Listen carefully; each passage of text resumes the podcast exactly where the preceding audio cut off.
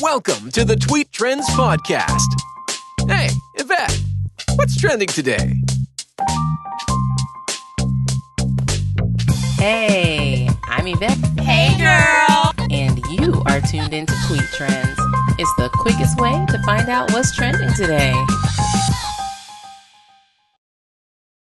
You know, today is a lot of things, and they're really just not moving me. But tomorrow, whoa, tomorrow is Slap Your Annoying Coworker Day. So let's get started.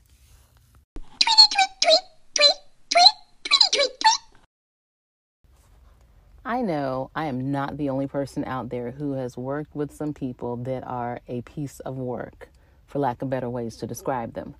And the fact that this whole slap your annoying coworker day thing exists lets me know that I am not the only one. There's no way I could be the only one. And the only problem with this day is that you can't really go around just slapping people. But I envision this day as one of those days, kind of like, um, you know, how you have a television uh, sitcom or whatever, or a movie even, and you have that person in the office, let's say, like from the TV show The Office, let's say you have one of the characters go into a room and get some type of nonsense shenanigans going on, and they're just fed up.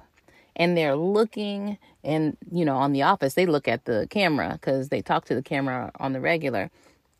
And they look and just imagine they have this whole dream sequence. Now, they don't do that too much in the office. I can't say I've ever seen an episode where there was a dream sequence.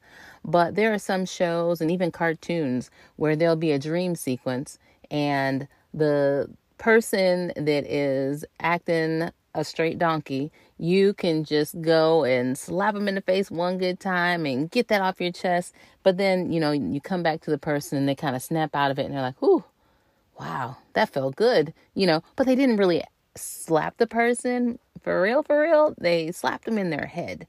And um, sometimes you just have to use that imagery and just see the slap, you know, feel the slap, enjoy that virtual slap, kind of like what we've got going on with work in most cases, you know, because you are working virtually, you might have to virtually slap one of your coworkers.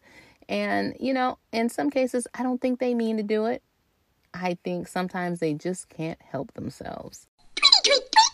I know you're sitting there saying to yourself, like, what do you mean they can't help themselves? Of course they can help themselves. They don't have to smack that gum the way that they do. They don't have to always be gossiping, but you have to take a step back and think about where this person is coming from, where they've been, what they've been doing all this time. And I will bet you nine times out of 10, they smack gum because their mama smacks gum or their daddy smacks gum. Somebody in the household smacks gum, and that's just how they chew it. Somebody in the house is known to be a gossiper, and that's just it, just kind of trickles down. And so you can't be upset. Like, as a matter of fact, let me give you an example.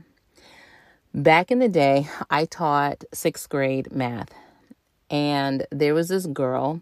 She was clearly bigger and older than all of the other kids in in the class, in the whole building, if you ask me, because this was, um, yeah, she she was a big girl, but this was sixth grade, and she had a nose ring, and it wasn't one of the little like, you know, the little gold beads or anything, or like a uh, you know, the stones, the like diamond or whatever. It was like, you know how you have your name ring? She had a nose ring that had her name written on it. And I thought, well, it was her nickname, it was short. Um, but I thought that was the craziest thing in the world. I'm like, oh my gosh, I don't care how old you are for real, for real. You're a sixth grader, you're a kid what adult lets you have one, not just a nose ring, but a nose ring with your name on it, on your face, on your nose? Had a parent teacher conference, and guess what? Mama had one too. Ding, ding, ding, ding, ding. Well, there you have it, folks. I figured it out. the apple does not fall far from the tree. So, the same thing with all of these annoying little idiosyncrasies that people have, you know, you, you kind of have to step back and show that person some grace because they nine times out of ten cannot help themselves. Let me just say this. For this particular day, I put some feelers out and I asked the question hey, tell me about your story with that person in your office that you want to slap. And I had this vision that it was going to be people just tripping over themselves trying to get to me to tell me who it is in their office, in their job that they want to slap. But I was wrong because nobody bit. Nobody. But let me tell you this a lot of people came back with the LOLs. They thought it was funny, but nobody was bold enough to come out and say it. And it's like, you know, you didn't have to say a name. You didn't have to disclose any of that kind of information. not asking you to do that. Just asking you, just just tell me a story about that person. So I'm gonna tell you a couple of stories from my own experience. Now, granted, I'm a stay-at-home mom right now, so uh, it's been a little minute, and maybe that's why I feel free enough to say, uh, you know, to tell you stories about people who I wanted to slap that I've worked with in the past. but um, I'm I'm not calling any names, so yeah, I I should be fine. So let's see. So back in the day, as a school teacher, there have been multiple principals that I've wanted to slap. Open back no backhand. Backhand slap. One good one to the face um, three of which I can think of off the top of my head right now. And you're probably like, why? How many schools did you work at? a lot. Uh, yeah, because I am a math snob.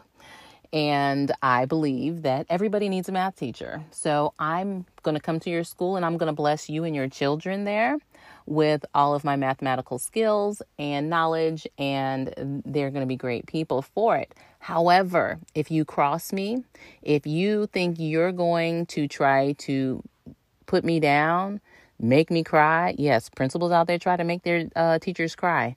Um, if you think you're going to do any of these things, just know that I have gone from loyal worker to I got my eye on you and this ain't done yet, you know?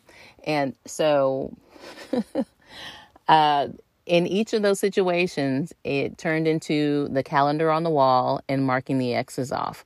I'm not going to quit on my students. I'm not going to quit on the job in the middle of a year, but I'll guarantee you this that I will not stay for another year of abuse if you think that that's what you're going to do to me.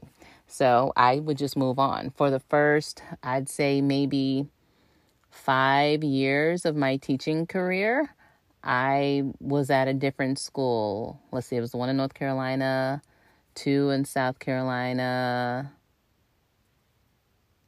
four, first four, first four, and uh, yeah, I, that that's just me.